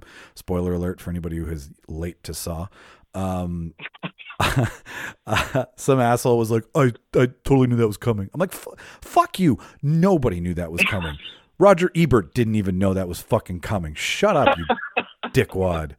Fuck people, I tell you. All right. Well, yeah. Okay. Let's uh, let's carry on here because uh, I I promised myself 40 minutes a person. Otherwise, I'm stealing too much of your life. Uh, It's all good. All right. So um, I don't want to spoil it too much for everybody because it's still very current. And and and I introduced TV into the podcast because everybody watches TV and movies where the original inception of this was movies movies movies. So to keep carrying on we've we've allowed TV into the lexicon. I make fun of it as saying you know we've let the little brother play with the big brother little screen big screen right? So so uh what are you watching right now that's like just got your eyes glued to the screen? Okay, well, TV wise, Westworld. yeah um, and, and, and for the viewers or listeners, there is no there is no way you can talk about Westworld without there being a spoiler. It is absolutely impossible. If someone can do that without talking spoilers, you have a way with words and you should be a poet because I can't even fathom talking about that show without blowing up into several fan theories and talking about the past because to watch that show is to like analyze what it actually means to write good television. And oh god. Yeah, no, it's it is it. I I was a big fan of the movie before it actually came anywhere, and then when I like it just as like the the hype behind Michael Crichton and his writing, like with Jurassic Park and Westworld and Andromeda Strain and Congo, like he was one of the first like adult books that I ever read as a kid, so I really got hooked on it. Then the movie with uh, Josh Brolin's dad, I can never remember his fucking name. James Brolin. James Brolin, thank you. Um, which is really like, have you have you seen the the movie since you started the series? No, but I've ever since I finished season two, I was like, who? Like, I knew it was based on something, but I didn't know if it was like a comic book or what. Yeah. Uh, even though in the credits it says based on the book by Michael Crichton. um, silly me. Um, it just never clicked. And then when I saw it was like a '70s movie, I'm like, oh my god, I'm sure none of this is the same as you know how it is 30, 40 years in the future. But the concept and where they got this from, I think would be really cool to check out and Yeah. to see how they pulled all of what we're seeing from this one little two-hour idea. like it's so Lisa Joy and and and uh, Jonah Jonathan Nolan. Jonathan Nolan. Sorry, I just combine words there. I do that all the time. It's a running joke. um, so they are so deeply committed to the original works that Yul Brynner, the original Man in Black, is in one of the first three episodes of the first season in the background in a stack of hosts. Oh, that's wicked. Like I love Easter eggs like that. it's just a silhouette, but you know that it's the original one. And like it, the, both season one, season two, and now season three. Um, I, you know? You've already said it, but let's just say it for for posterity's sake. Like if you have gotten this far and you have not watched Westworld, skip this whole segment. Go to the next one. Someone will be funnier than us, I'm sure. Uh, and uh, well, it'll still be me, but whatever. You get the point. Uh, so like Fast forward ten minutes. fast forward 10 minutes let us get our you know rocks off here and we'll we'll we'll be right back to regular scheduled not spoiler shit uh so with season 3 right now well actually I want to start something with you cuz I don't know do you, do you know about like the fourth dimension of the show where like you can sign up for newsletters from Delos and Incite No. Okay, I'm going to send it to you all after, but there are websites, there are emails. You have your own personal uh, host talking to you. His name is Aiden. Um, there I'm sorry. are. Can I interject there for a second? Yeah. You've seen the show. Yeah. Why the fuck would you want to do that? In what? Like what, what do you mean? It sounds so cool, but like after watching that show and currently watching it, and how like you're like, oh shit, this can be like 50 years in the future. Why? Why? Why would you want to talk to a host? Like, you hear about all the technology scares and Yeah. all the stuff that Facebook is stealing your Oh, data. dude. Okay. The last thing I want to do is talk to a host. like it you you can like it is it is more rudimentary than Alexa or Siri is because it's designed for you to ask a set of questions like you ask a question and it gives you the obvious next question in its answer so it's not as like freaky as it sounds out to be sounds to be um but what's really interesting is that um Incite which you you're now caught up on you've un- you understand that ro ro Yeah. Rehoboam, Rehoboam, Rehoboam. There we go. Um, Rehoboam is basically picking your life for you based on your data and algorithm planned for you. um, HBO actually had a gala dinner at CES this year oh, and no. punked everybody at that gala dinner and presented the Incite presentation as they were having dinner. So they were immersed into the show and pitched like they would actually get pitched in the TV show.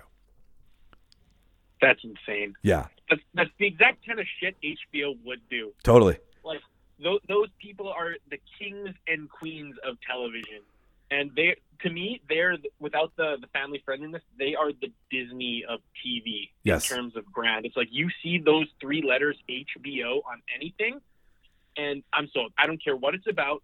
I don't care who's in it. I don't care who's worked on it.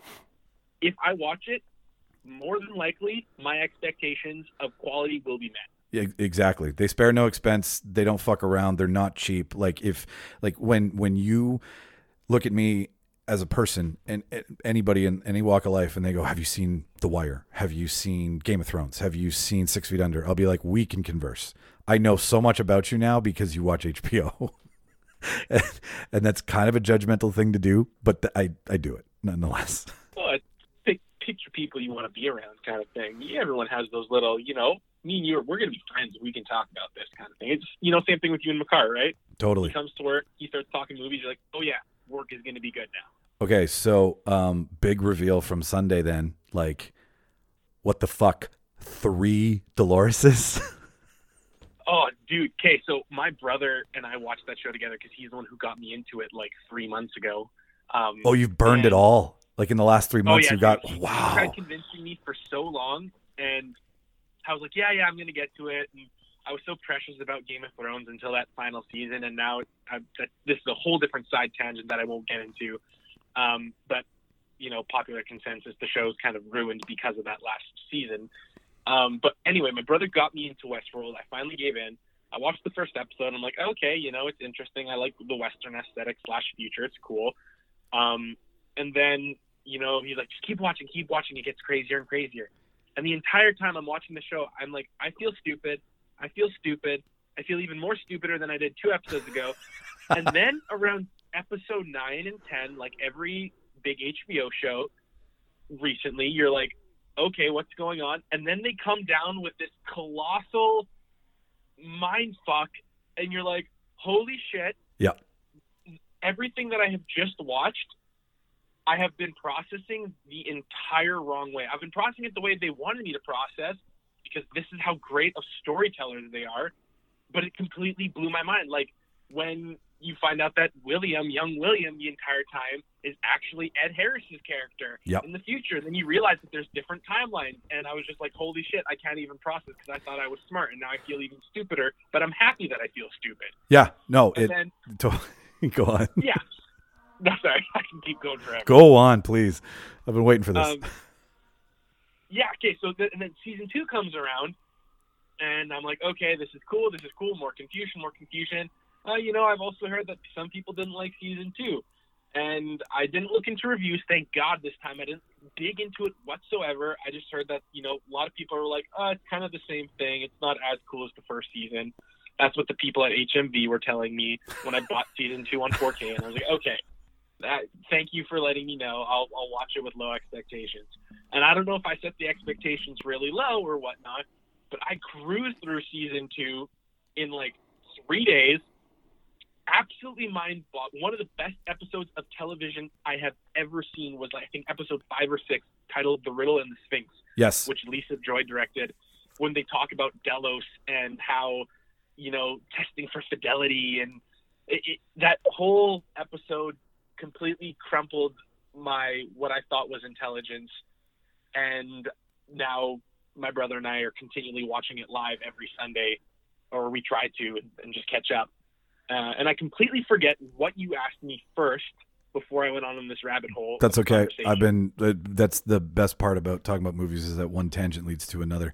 Um, the the the the comparison to algorithms and AI and real life current situations have been growing in that show eventually like i look at i looked at the hosts as sex dolls right like what we have now versus what we could have in you know 30 50 years and then the Right. second season is about your data and copying you and finding out what you want and how to Oh, give God. it to you before you get it and then now it's about not even marketing to you it's about controlling you and putting you on a predetermined plan based on your code. Like the more I watch Survivor, the TV show, the more I think it is the current day Westworld study. think about it, man. A bunch of people Oh, put on an island, observed, and then you've got race, sex, age, income, class. Uh, what else do you have? Uh, background, religion. like you've got all of the data. Like everything I I watch, you watch too much Westworld, and everything is data to you after. Like it just, I, I look at a person and I'm like, I'm computing them more than I'm like, oh, really? This is an interesting conversation. I'm like, what category do you fall in? Right? Like, it's just, it's just too much. But like, it it really is the perfect show for the perfect time, done the perfect way, and and I will agree that season two kind of fell off the rails a little bit, but like they were obviously trying to do what was so magical about the first season, which is three separate timelines. And then Bernarnold, right, right in your lap. Here you go. you, you can't even Oh, you can't even trust Yeah. us, right? You can't trust what I am showing you as a director because now you won't even you'll, you're going to go who's who else is a host, who's not a host? Is Stubbs a host? Is Men in Black a host? Which leads me to my final point that I want to talk about this because we can go on for hours. Do you think MIB is a host or a human? MIB. Men in Black, Ed Harris's character. Okay, I yeah, did not pick up on that. one. Sorry, no. Um, I don't know. That is one that you know when we just watched the last episode. yeah, Um, my brother, and you know, and when they revealed the three different Doloreses, and they're revealing everyone inside, and I was at first they're like, "Teddy, is that you?" And I'm like, "Oh my god, this, is where, this is where the show falls off. If she just decided to put random hosts, like her friends, in other hosts' bodies and bring them, like I'm like, there's no way they can make this make sense. The the logicality, the justification isn't there. And then the whole reveal of it, oh, it's just all Dolores's. I'm like, oh, fuck, yeah, that makes sense, and that's creepy as hell. yeah. Because how many other Doloreses? Obviously, we know that there's five, but Well, okay. Um, here's the thing about that though: is Dolores had the capability to recopy herself because she had her own pearl, right? So well, she did because she did that with uh, Charloris. exactly. So what I'm thinking is, we have yet to see who she smuggled out. They're in no like we don't know who she smuggled out and who's in who yet because current Charlotte is a Dolores, uh, samurai dude a Dolores, uh, Scottish guy a Dolores, then real Dolores. So you have four Doloreses, and you still have yet, Bernard and is Bernard. another one. Bernard could be an, you know what? Yeah, like he's definitely And on Team Dolores. Even though I don't think she knew about Stubbs. Yeah, right. Like so, you've got four Doloreses and two hosts out in the world. Where the fuck Maeve is, I don't know if that's a hologram. I'm pretty sure it's a simulation, and I'm pretty sure Serac. I'm gonna be so choked if it's just like if they pull the card of oh this has just been a simulation the entire time or like you know one of those things where you experience this entire journey and then Yeah. they wake up. Yeah, like okay, it it can be done tastefully, but at the same time, it's like you have to earn that. But because Westworld is already known for their mind fuckery and their like class of how they re- do reveals, that would feel like such a cheap and easy way out for what they're doing. So that's the only reason why I'm like, no, that wouldn't be like you know when they were in West World War II or whatever they called it, War World. World. Yep. Yep.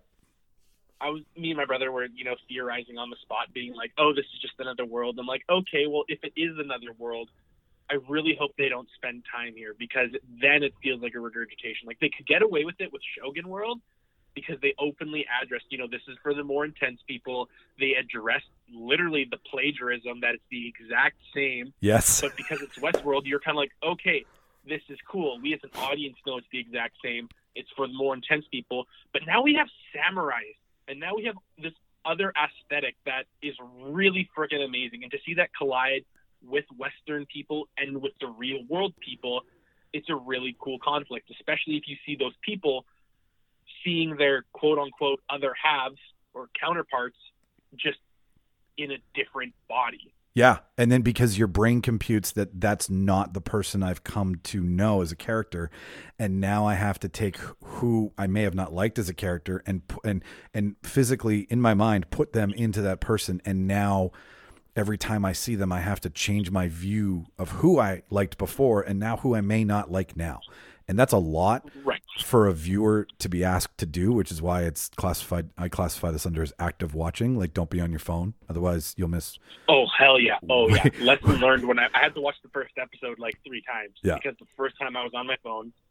And this was like back because i think my brother tried getting me i forget what i said but he tried getting me into it a year ago when i watched the first episode but i couldn't get into it. And then so fast forward to like this past year when i watched it I was still on my phone a little bit, gave it a couple months, and then watched it for a third time. Got into it. I was like, okay, like I had that mindset of no phone. I want to get into this because it just looks cool, and my brother swears by it. And he doesn't give me a lot of recommendations, so when he does, I should take it seriously. And thankfully, I did because now I, I will be so bold as to say it is probably my favorite show in television. Yeah, Wait till I send you all of the website stuff, like like in the Riddle and the Sphinx when Delos was you know being copied and copied and copied, um, which like I just equated to like you know when you put your old tape in and you tried to press record and then you rewound it and did it over again. I I just right. imagined him as a cassette tape that just didn't record the full song, and uh, but they. Uh, what was I saying? Okay, yeah. So they they have the website in the room he's in they were releasing random pictures of what was in the room and you could point and click on like you can literally point and click on a bunch of shit. You can read employee files. You can see how the hosts are um, cleaned up and sent back up. Like there's behind the scenes footage for days that will blow your mind. It's That's amazing. it's they did a really good job. But to answer my own question so you're you're you're not sure if Ed Harris is host or human. I yeah, sorry, okay. I did That's not okay. even answer that question. do you do you think it's because it plot wise, or do you think that it's just not revealed yet? Because I think the build up there is like I I I think where I made and I, where I made this um, argument is when in the second season he takes Sela Ward, his wife's character or his wife, Sela Ward plays it up to her room and she's drunk and she's having her fit and then they confront each other on his on his card on his identity card. I think at that point when she's losing her mind with him as someone who like pays really fucking close attention to the show might not be the you know most knowledgeable but that wasn't anger that was fear. And that was fear because she realized that he's been going in and out of the park as himself and then staying in the park because he's so obsessed and sending his host version out acting as if that's oh totally fine. That's my thought because yeah, it watch watch the scene again like the whole when he comes running upstairs and the glass is falling and the water's overflowing when when he finally puts her to bed and has that conversation at the end when he's like I don't know what's real and what's not like that that constant thing he's going through. Yeah. That's a confession and that's being busted in my eyes. So then, Interesting. Then you go to the end of the second season, and he's walking down the stairs, his hands blown off, and he's like, "Oh fuck, I'm in it," right? that Interesting. that is way way into the future so you've you've you've you, like the, those two scenes are very close to each other in timeline wise i mean like when she kills herself and then that end clip of him going oh i'm in it that's right around the same time that's not far in the future which is why i think he was converted to a host the only one that has reached fidelity which is why this is so important that was a human before a host because everybody else reaches fidelity but they're a host they were made to realize who they were he will be the first human who was correctly made into a host Oh, dude, this is, this is see. This is hurt. It's hurting my brain. It hurts my brain every time I think about this show, and that's why like I probably didn't have a straight answer for you in the first place because I I cannot speculate on this show. This is the one show where it's like, what if this? What if this? And it's like, no, no, no, you're stupid. It's not going to be anywhere close to anything that you're thinking. And so I'm kind of just like, I told my brother when we talk about it, he's like, what do you think's going to happen? Uh, but I'm like, I, I don't even want to think about what's going to happen because I know I'm not going to be close to it. And if I do get something right, I'll be like, oh yeah, I, I called that in the back of my mind. Um, yeah but it, it, it it's just so in depth, and it's the one show that just it's like it's like Saw in the sense of it, like it knows how to subvert expectations tenfold, and they plant like 30 red herrings that at the end of the day they're not actually red herrings, they're just different colored herrings. They- they all play a part. the the whole throw in to D and D from Game of Thrones this year, while they're making Mm. Drogon, and then they're like, "Oh, I got a buyer in Costa Rica," and like.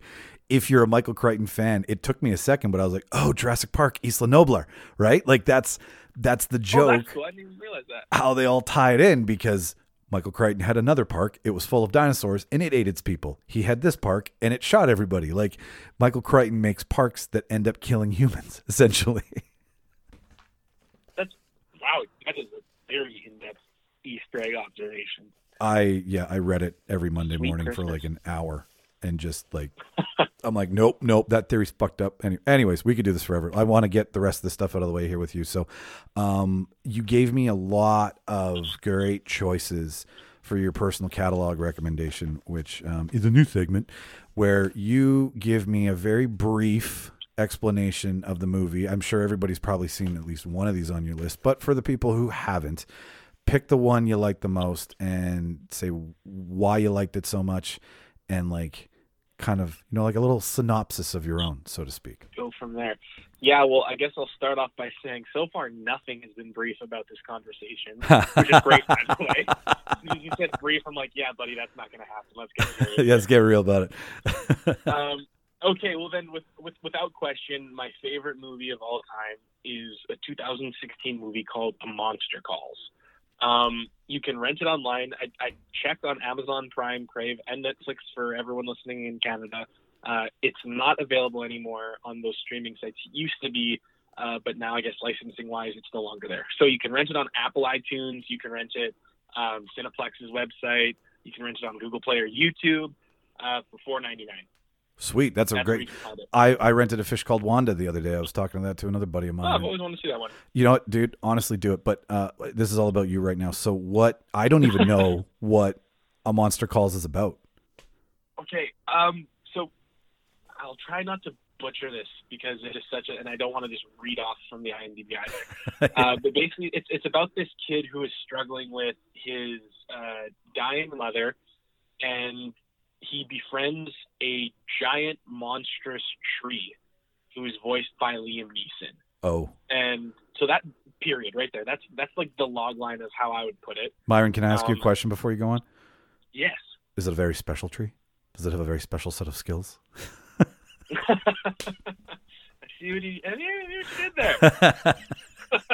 go on Um, yeah, so basically, um, th- this tree uh, wakes Connor up. Connor is the name of the boy in the middle of the night, and he's like, "You have to realize your truth." And Connor's like, "What the hell's going on? You're a talking tree. Is just a dream." Blah blah blah.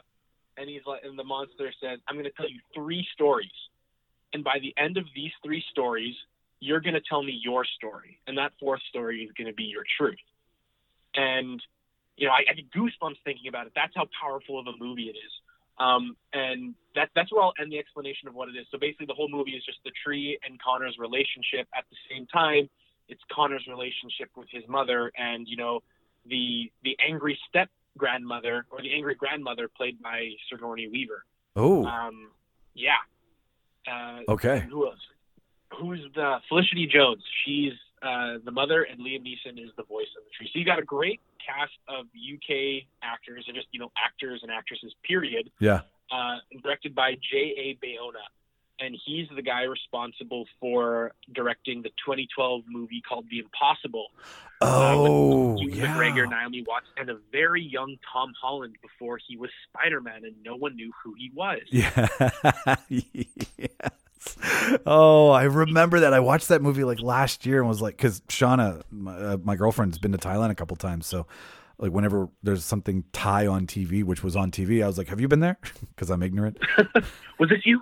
Yeah. Do you know that beach? yeah, so the, the Impossible moved me, and you know, all of the other people who have seen the Impossible, there's not one person who has seen it and not been like that movie near moved me to tears kind of thing. It's a very powerful movie, you know, about a, a tragic catastrophe, and then it deals with family and finding the ones you love and all that other ooey gooey survival love story that you want to see uh, in a tragedy. And it hits all of the right notes in a very classy way.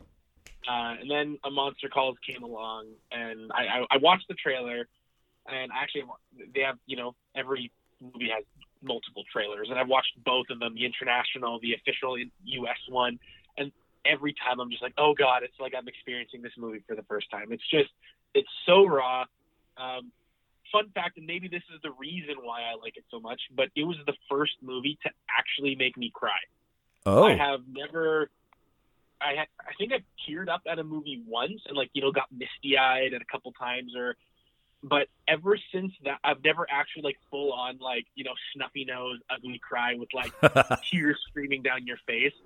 Um, so I went to go see this movie because I was so pumped about it. It was at Grant Park, and I walk in and the theater is completely empty. the best. And I'm like, okay, cool. Like I love going to the theater, period. But when you have the theater to yourself, you're like, this is a privilege. Um, and so I watched the entire movie, and like two thirds, three quarters of the way through, all of a sudden, my my mm. throat starts to get a little lumpy, and I'm like, mm. why? Why? Yeah, it's like why? Why does it feel so tight? Like this is it was it's this crazy it's this crazy feeling because as someone, and this isn't me trying to be macho or anything, because I always want things to make me feel emotional or make me cry. Like that's the goal I have and expectations of emotional movies. And like this was so weird and different for a guy who has never been forced to cry through a movie before. Like the lump the the lump in my throat started to get really tight and then all of a sudden I'm like, why is my nose red? It's like I was experiencing sickness for the first time and I'm like, oh my god, I don't have Kleenex. Why is my nose and now I'm sniffing it what the shit? And then all of a sudden, the first tear, like very dramatically, just like dripped onto my cheek, yeah, movie tear and then slowly made its way down. And then I'm like, oh my god, this is happening. This is happening right now. And like, I was taken out of the movie and more focused on the revelation that I was actually crying. And then the other eye broke out, and I was like, I wasn't like full on sobbing, but the fact that I had like two or three tears going down my face and I couldn't breathe unless I was breathing through my mouth. That was huge. Yeah, no, it's I Um, I know what you're talking about when when when a movie like and you you kind of know when you're gonna cry, but like Oh yeah, there's there's like a, a solid 20 seconds beforehand before it happens. You're like, uh oh, Yeah. shit's about to go down. yeah, I can totally you see this coming. 10 seconds left now. Yeah. and cry. But like when it really smacks you in the face, like like I'm I'm such a giant bitch that like I mean Iron Man's death made me bawl like a baby.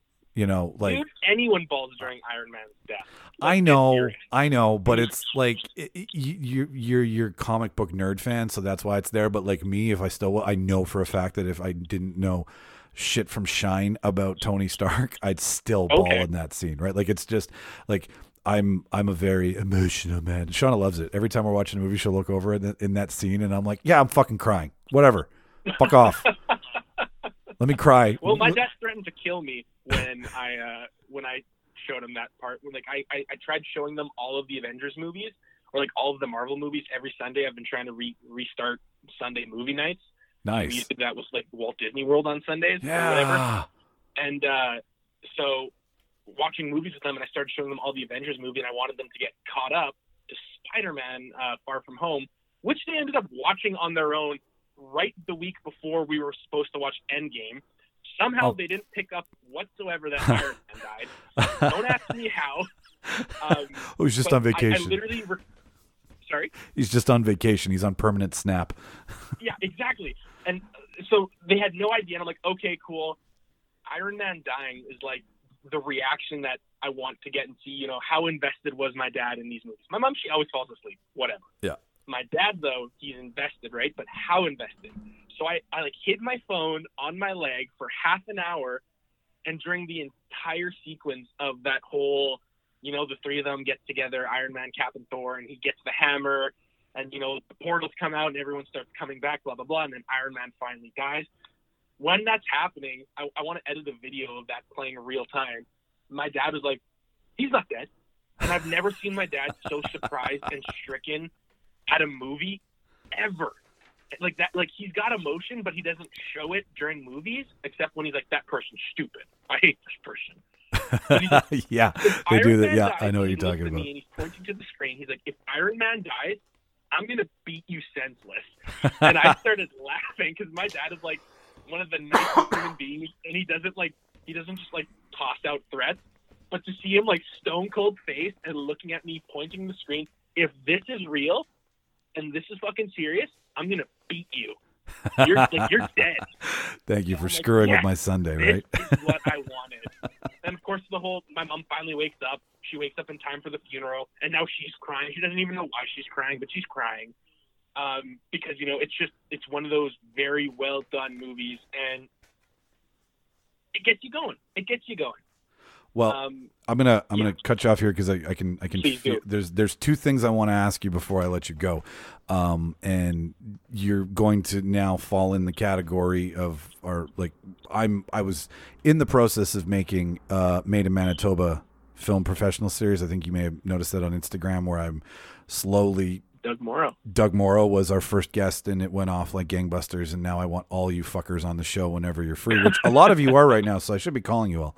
Um, but I, uh, you are a film professional, and I know that you've kind of dabbled in a bunch of different departments, but you know that this was going to come up because you and I both know the pictures that were on your Instagram. You Uh oh. were assigned to a very important person in a movie while they were filming in town. And I would love an anecdote or two about your favorite time with Mr. Henry Cavill. Oh, I actually wasn't even expecting that.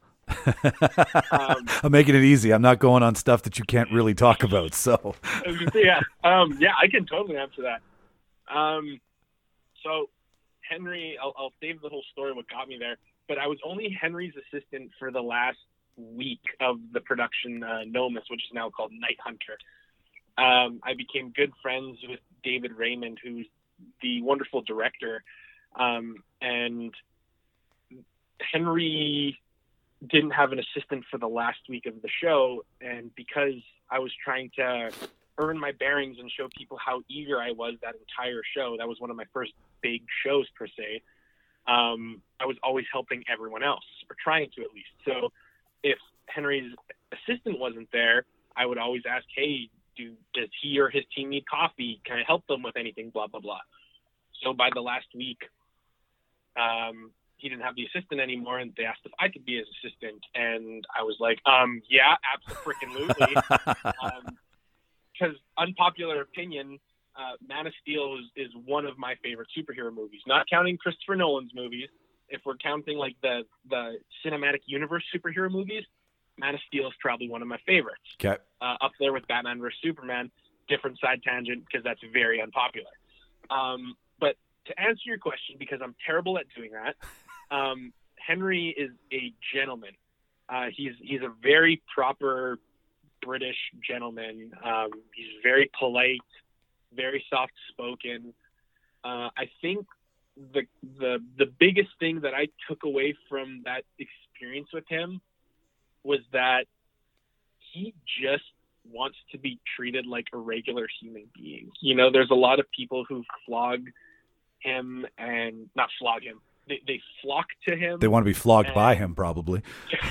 oh yeah, exactly. Um, but through through talking with him for just that one week, um, a little more little more personally, um, he's a very down to earth person. And I know it's easy because you see a, a, a celebrity slapped in some random tabloid or some shitty ad off of some shitty article that you read for whatever problem you have with your health. Um, you know, you see these celebrities and you're like, okay, you have these millions assumptions about them, and then when you actually meet one, you're just like, oh, yeah, you're you're just a human being. Like you got a mom, you got a dad, you grew up in boohoo buttfuck nowhere, just like I did, um, and you're just doing what you love doing. And it just so happens that the profession that he loves doing is in the spotlight, and his face is one of the things that is associated with his job. Yeah. And I thought it was a very um, what's the right word to say like uh, m- mind-opening moment when it clicked uh, that he just he, he's just another person and he's I'm, I'm sure it's not the case for every celebrity but that's like that's the same thing with saying every human being is a nice person right it's just a blanket statement Totally. that kind of clicked for me the moment after we were shooting in this one house on Wellington Crescent, and you know I was following him and his creative team around, the his executive partner, and we sat down in his green room, and the Spider-Man uh, Homecoming trailer had just dropped, and so of course I watched it that morning. Henry had watched it that morning, and Wonder Woman I believe was also coming out in theaters, or it just came out. No, I think it was coming out in theaters. And it was crazy and surreal sitting in this tiny ass room with Henry Cavill as he asked me what my opinions on Wonder Woman and Spider Man are and, you know, the state of Warner Brothers and Marvel. And I was like, What what what is happening with my life right now? Like I couldn't comprehend that you know, Superman wants to talk superheroes with me. Because that dude is also like a huge like gamer nerd too. Like he loves I, I, I can't go into too much of everything, but like he he loves playing games. He loves being invested in nerd culture. Like I mean, he's Superman, but look at The Witcher, right? Yeah. No. He was Totally. fan cast, and then he was cast. Um, and he and he's expressed in many interviews he loves playing video games. I uh, Um, did he did he have his dog here when he was here? Oh yeah, his dog Kal, his big Akita. Uh, Kal is Kal as in Cal L. Kal is in Kal-El. Yeah, That's awesome. and name. So, um, yeah. So his dog is just a friendly dog, and that's actually an understatement. Kal is an extremely friendly and loving dog. Uh, he does need a lot of work and a lot of attention, and it's amazing uh, how Henry has trained him, given his lifestyle. Um, and I just remember there was one day um, they let me know they're like, "Hey, we're going to CinemaCon uh, in two days or whatever. Do you feel comfortable with watching Kal for the night?" And then, or for the next night and a half, when when we come back, I'll resume. And I'm like, "Yeah, of course, no problem." I was honored that you know they trusted me with Henry's dog as opposed to just taking him with them, right? Yeah.